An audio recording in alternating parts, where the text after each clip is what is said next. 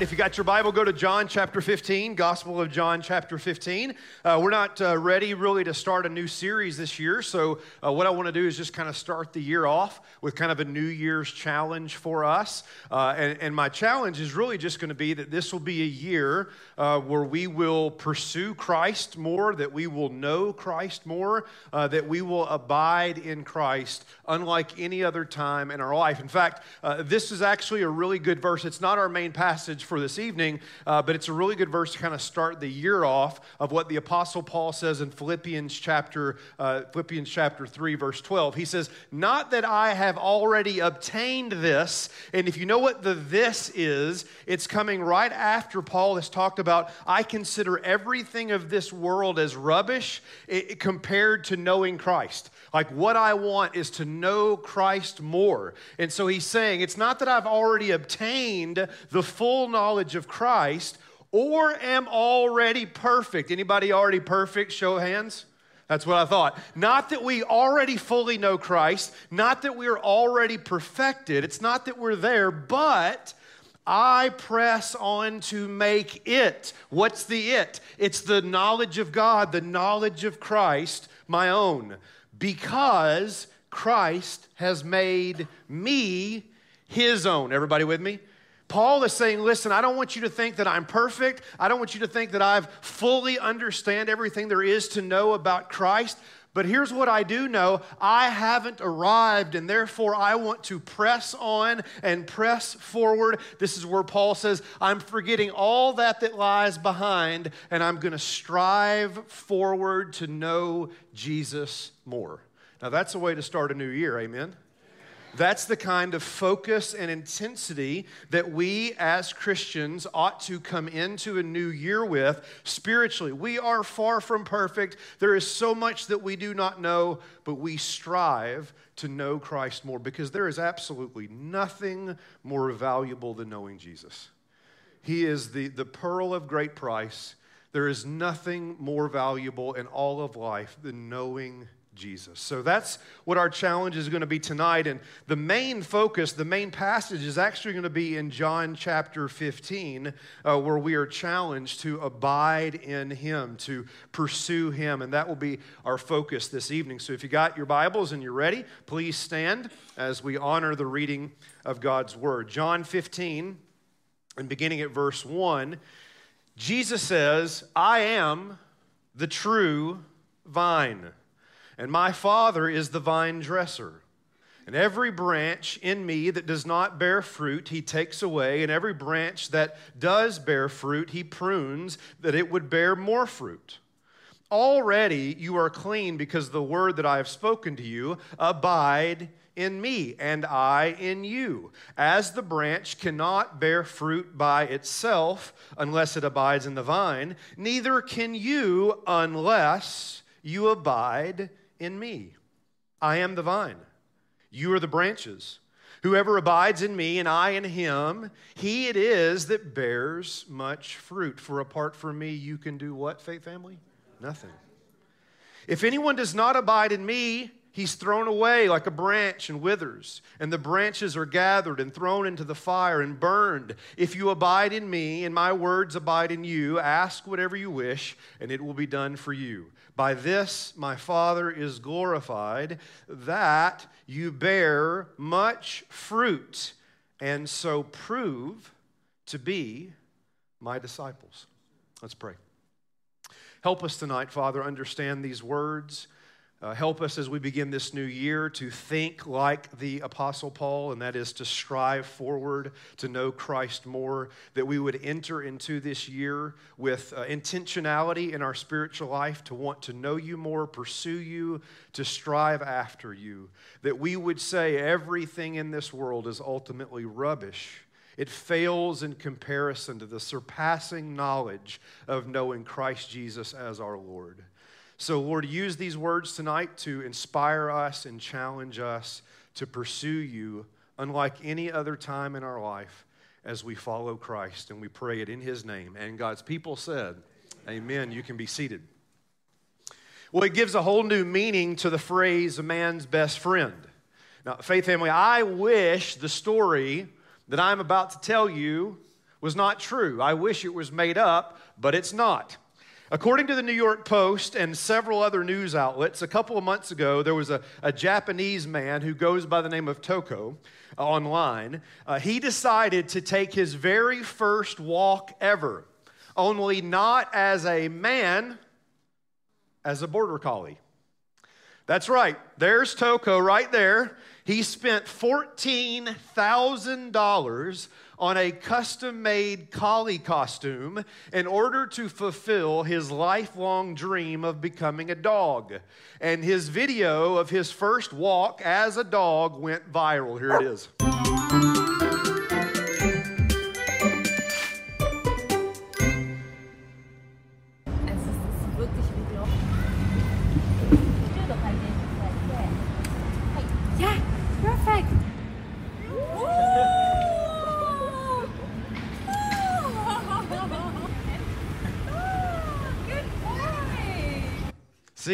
Can uh, play in the ground, he can roll over, can even shake hands.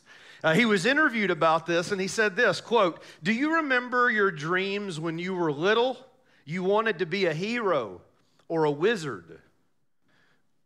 By the way i don't ever remember wanting to be a wizard. But anyways he said i remember writing in my grade school graduation book that i wanted to grow up and be a dog he went on to add this. He said, quote, I rarely tell my friends because I'm afraid they'll think I'm weird. Even my family seemed to be very surprised to learn, listen to this, this phrase, they were very surprised to learn that I have become a dog. Faith family, what in the world is going on in our society? Right? What in the world, what has our world come to? You and I, you know this very well, we are living in some very confusing times. Uh, we are surrounded by people that think they can identify as anything regardless of any objective reality. Amen? Like, all you have to do is buy a $14,000 dog costume, and guess what? You actually are a dog. Now, we giggle a little bit, and please understand the intent of my heart. It's not that I'm above making fun of that, it's not really my desire. My intent here is not to make fun of this or pick on this individual or, be insensitive in any way. Here's what I am saying, and I don't apologize for this. In the fog of our cultural subjectivity, we have lost the fact that it actually means something to be something. It actually means something to be something.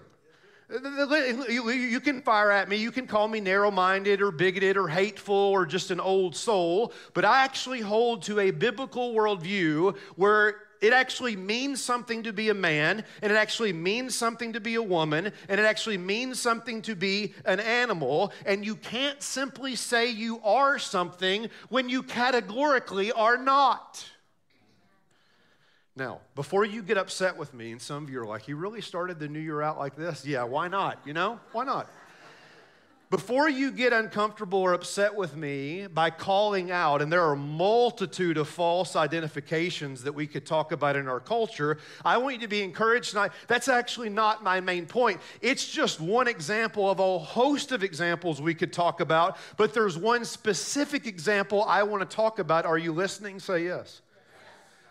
My issue tonight is not the false identifications that frequently, happen in the culture.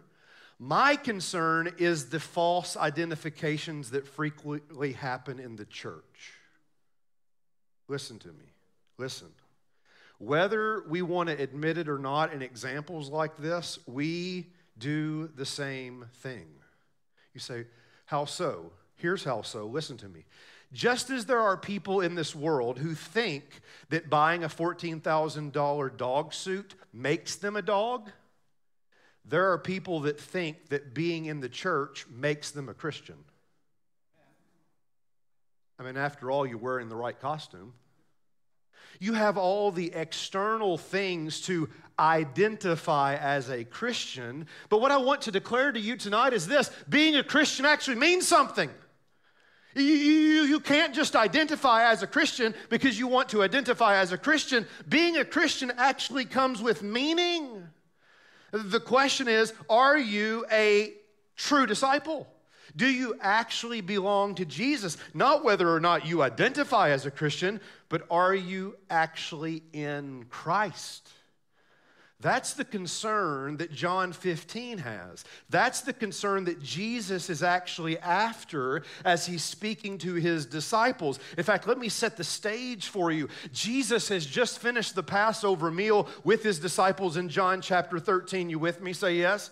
At the end of that meal, do you remember what Jesus does? He washes the disciples' feet. And right after that, he reveals that there's actually someone in the group that doesn't belong to him. There's someone that's going to betray him. And you remember the conversation Is it I? Is it I? Is it I? Well, it would never be me. I would never do something like that. And then after Judas is exposed, what happens? He gets up and leaves. That's very important. Jesus takes the rest of the disciples and they go where? To the Garden of Gethsemane. And on the way to the Garden of Gethsemane, they actually pass by a vineyard. And Jesus stops at this vineyard and he says something that is unbelievably important and extremely profound. John chapter 15, verse 1. I am the true vine, and my Father is the vine dresser. Jesus says, I am the true vine. Now, why in the world would Jesus use that imagery? Why would he say, I am the true vine? Was Jesus just like looking for a, a an illustration or a metaphor? Like, I, I'm, I'm, like a, I'm like a stone. No, that's not really good. I'm like a tree. No, that's not. I'm like a star. No, no, no, no, no. I got it. I got it. I got it. I'm like a, I'm like a vine. That's a good one. No, Jesus is not randomly coming up with some type of illustration or metaphor. In fact, if you know your Old Testament, you know that that imagery of a vine is pregnant with significance. Why? Israel in the Old Testament was repeatedly called God's vineyard. Listen to me. Like I, I'm already a page ahead in my notes and I'm already getting excited, right? Because listen, this is so incredibly important for us to understand. Israel, repeatedly in the Old Testament, was called God's vineyard. In fact, this vine imagery was so connected with the nation, pun intended, uh, it would almost be like our stars and stripes or the eagle. You know, you mention stars and stripes, you mention eagle, and you immediately think America, United States. It was just so intertwined, this imagery of a vine. Printed on their coins, put on plaques above the door. There was a golden vineyard in the temple. Israel was, in every real sense, listen, God's vineyard. But there was a problem. The problem is, even though they had the law, even though they had the prophets, even though they had the animal sacrifices, even though they had the priest, they repeatedly were a vineyard that produced no fruit. This is more like what Israel looked like that they were dead, they, they were sinful. And even, even though they had the law and the prophets and the sacrifices, uh, it wasn't enough. They were not a vineyard that produced fruit. In fact, listen to what Isaiah says of the nation of Israel in Isaiah chapter 5, verse 1. Let me sing for my beloved my love song concerning his, say it, vineyard. My beloved had a, on a very fertile hill. He dug it and cleared it of stones and planted it with choice vines. He built a watchtower in the midst of it and hewed out a wine vat in it. He looked for it to yield grapes, but it yielded wild grapes. What more was there to do for my vineyard that I have not done with it? When I looked for it, it yielded grapes. Why did it yield wild grapes? And now I will tell you what I will do to my vineyard. I will remove its hedge it shall be devoured. I will break down its wall, and it shall be trampled down. The problem was Israel, as God's vineyard, produced no fruit. Listen to me. I need you to hear that. Israel, as God's vineyard, produced no fruit. Why? Because at the core of the nation of Israel was sin. Notice this on the screen. Like, you don't even need a PhD to figure this out. They're overrated, anyways. But, anyways, when the vine is dead, guess what happens? the branches don't produce any fruit. You all get that, right? If the, if the vine's dead, if the source is dead, if the foundation is dead, then whatever branch is connected to that isn't going to produce anything. Amen? And, and that's what the Bible says was true of Israel. And here's why I'm saying the implications of that are so profound, and it's why you really need to listen to this. This is a message for every Christian in every church, not just in America, but everywhere. The implications are this listen, you can be a moral person, that is, you have the law, just like Israel had the law. You can be doing things for God, that is, offering sacrifices, just like Israel offered up sacrifices to God. You can be listening to me preach a sermon tonight, just like Israel had the prophets who said, Thus saith the Lord, and be completely dead. In other words, you can identify as a Christian but not be one. You can say, I belong to the church or I belong to Christ, but not actually be a Christian. You can sing the songs and give the money, say, say the Hail Marys, do the penance, and still not be a Christian. You say, what does all this have to do with John 15? Notice again, Jesus comes along and says, But I am the true vine. What's he saying? Listen, listen, he's saying this. There is no spiritual life apart from me. Notice this on the screen. There is no spiritual life apart from me. It's a good place to say an amen. I mean, I, I, realize you clearly ate too much for Christmas and it's still lingering into the new year. I'm fired up and ready to go, but hey, I'll be excited for you. Jesus is saying, listen, there's no life in the law, there's no life in offering sacrifices, there's no life in morality. The only way you are spiritually alive is if you are in me. Why? Because I am the true vine. Listen to me. Some of you wonder why you don't grow. You wonder why your spiritual life isn't full of vitality. The problem may very well be that you've been in church but never been in Jesus that you've been involved in religious things, but never actually in union with Christ. Because there is no spiritual life outside the true vine. You say, well, how do I know if I'm connected to the vine? Jesus tells us, verse 2.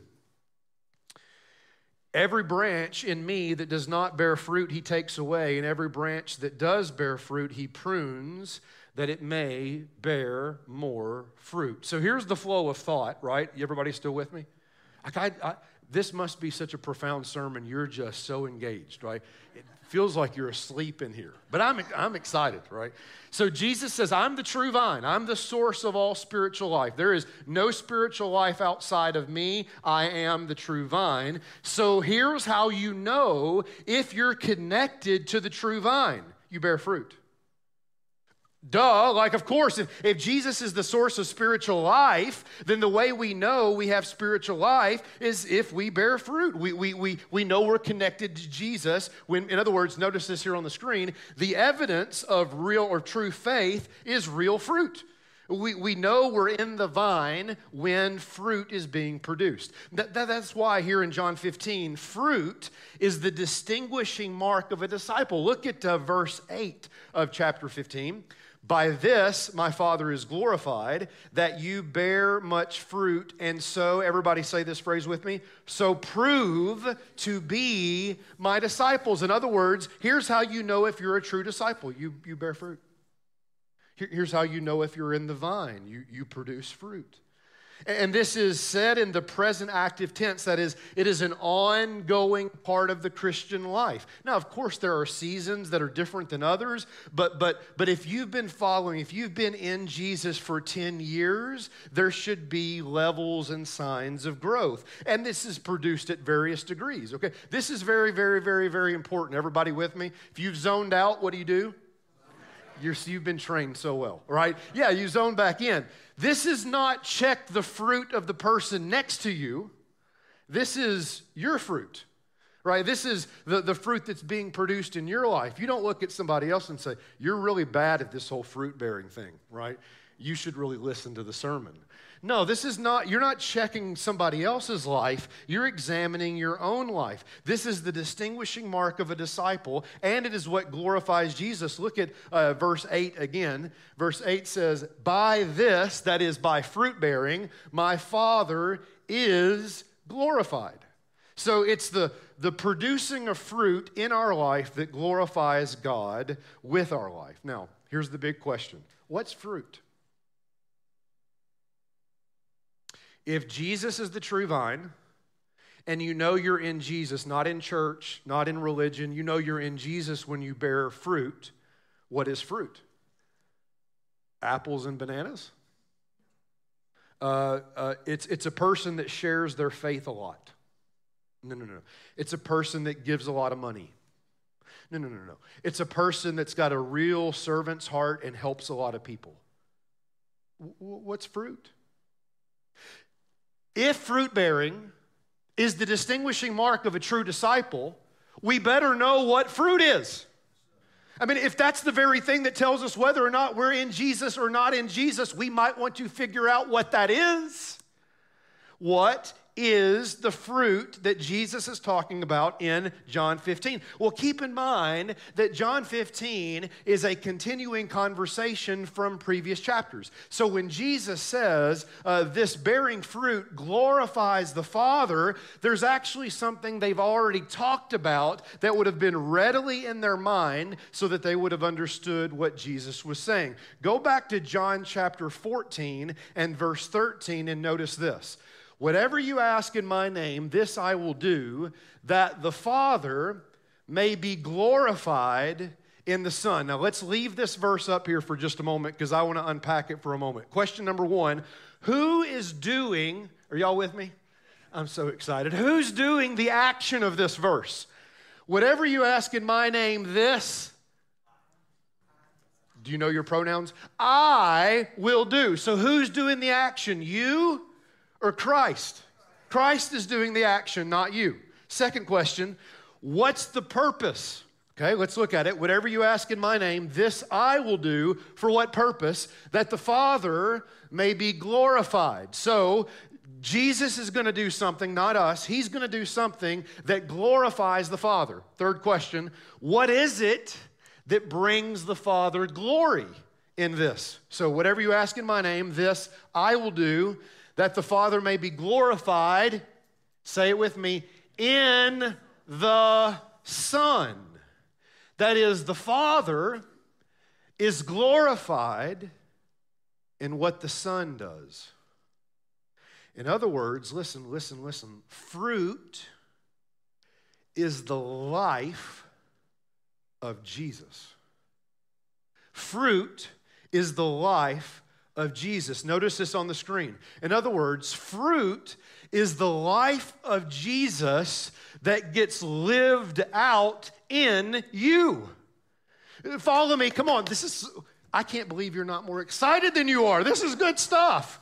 I, I mean, anyways, Jesus is the source of all spiritual life. You know you're in Him because you produce fruit. What is the fruit? It's His life, it's the very life of the Son that is produced in you. It's, it's not something you produce, it's something God does in you. And you know this, it's the only thing that makes sense out of the metaphor, right? I mean, fruit is the life of the vine that's just simply coming out in the branches, right? The reason why there are apples on the apple branch is not because you attached an apple branch to a tree.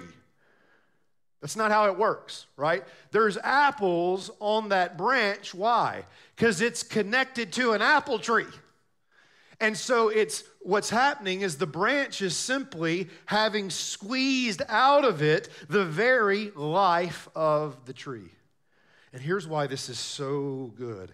A Christian is, and talk about a New Year's message when everybody's trying to make New Year's resolutions and I'm going to be better at weight loss and I'm going to be better at eating right and I'm going to be better with my finances. Let me just tell you some good news. A Christian is not someone who's trying to be better. A Christian is someone who's growing in the life of Jesus. A Christian is someone who's growing in the life of Jesus. It's the life of Jesus being pressed out of you. Notice this on the screen. So it is impossible to be connected to Christ and not be conforming in some way to Christ. Not being better, not being more moral, but actually beginning to resemble more of the characteristics and the life of Jesus Christ. After all, He's the true vine. And what's coming out of the branches is what's true of the vine. Don't you see? Jesus isn't asking you to be better, He's asking you to pursue Him. Now, let's take a moment and talk about who are these fruitless vines that get mentioned in verse 2. Look back at that.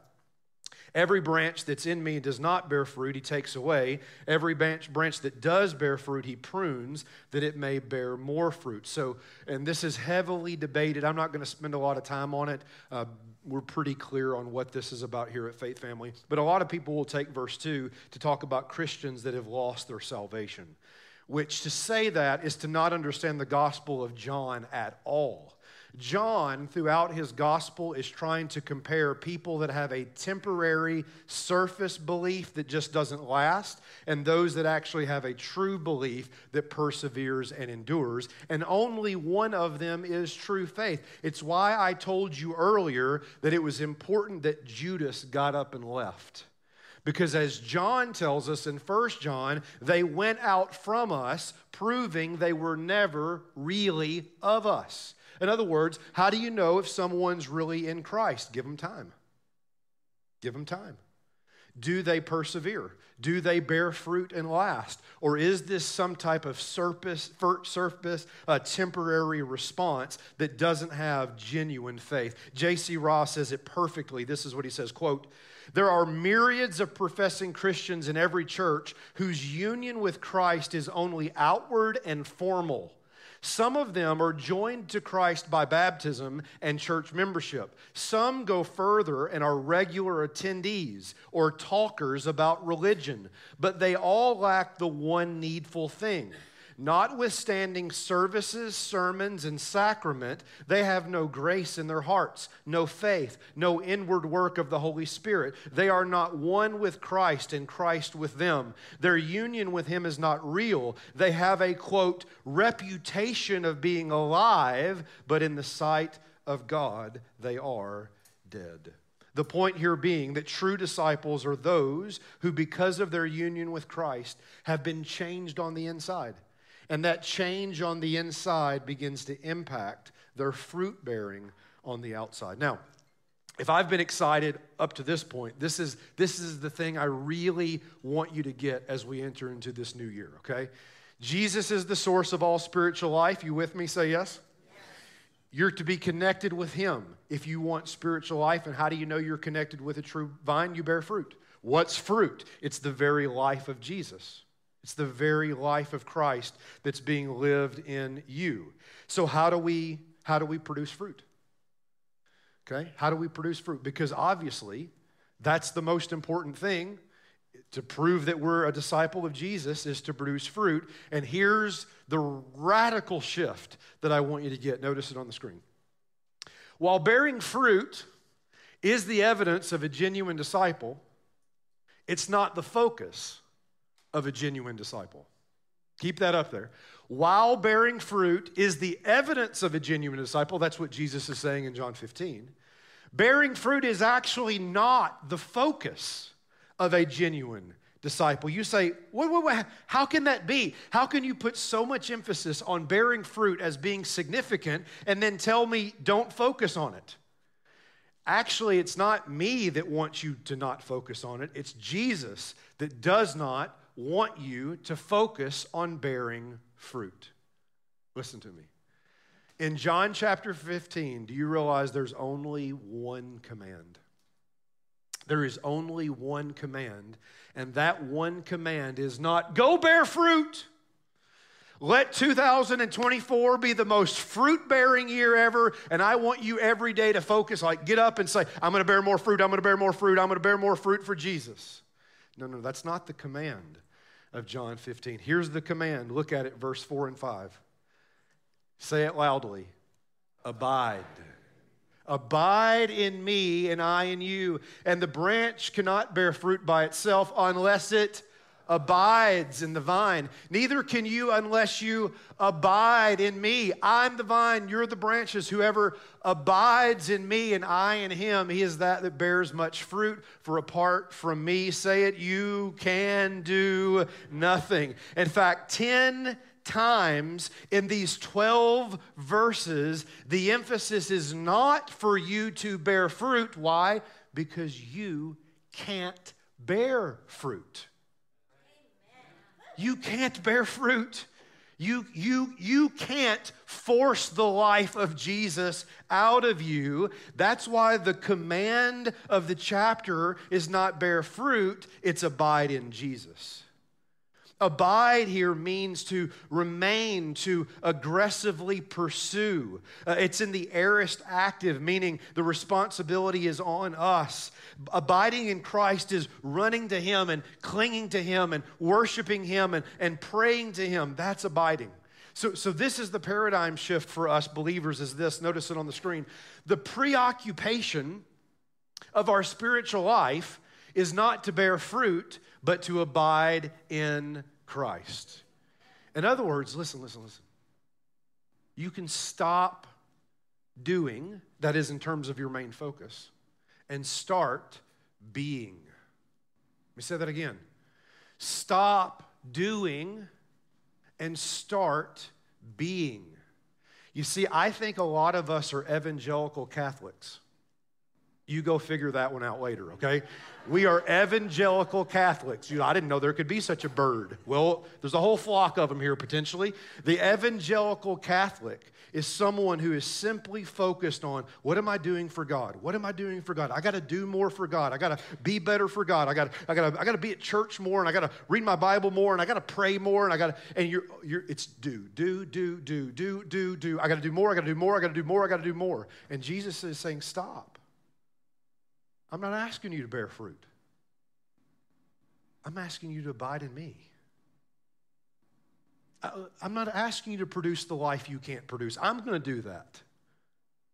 And that happens when you, like the Apostle Paul in Philippians 3, say, I'm just going to strive after knowing Jesus more. Yeah, yeah, yeah, I'm going to go to church and yeah, I'm going to read my Bible and yeah, I'm going to, I'm going to do those things, but I'm going to do those things not as checking off my do list but that's my time to be with Jesus. And so I'm, I'm going to go to church not because I, I want to feel better about myself this week. I'm going to go to church because there's something about the congregational worship of God that helps me abide in Christ.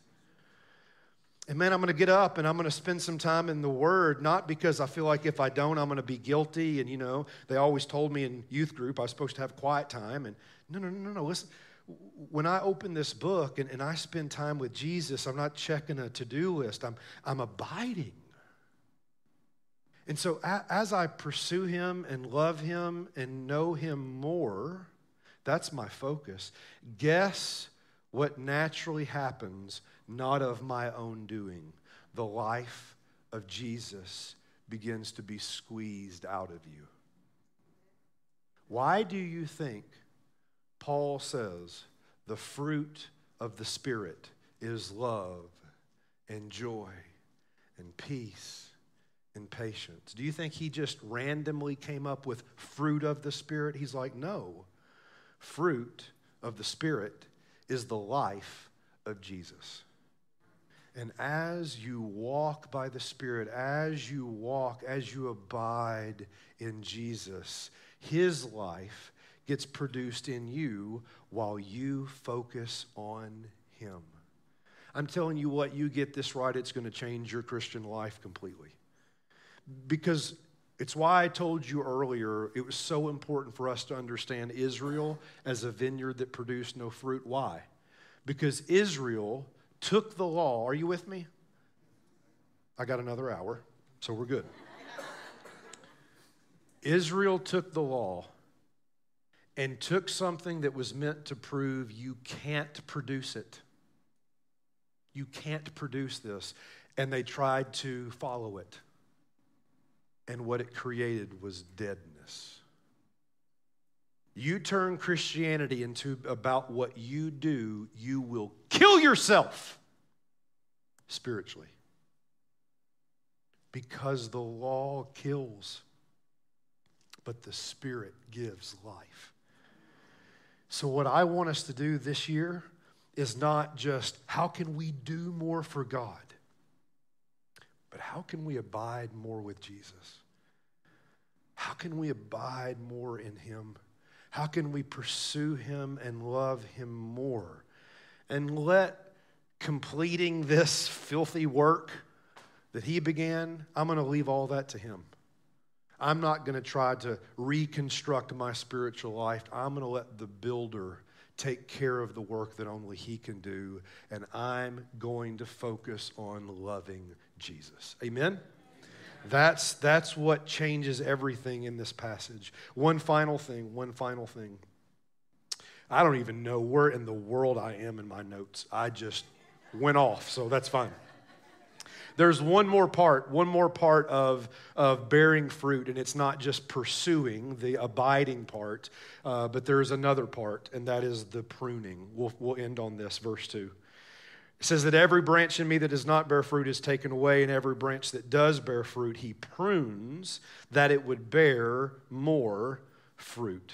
So, the role that the Father plays, Jesus is the one that lives his life through us, that produces his life in us.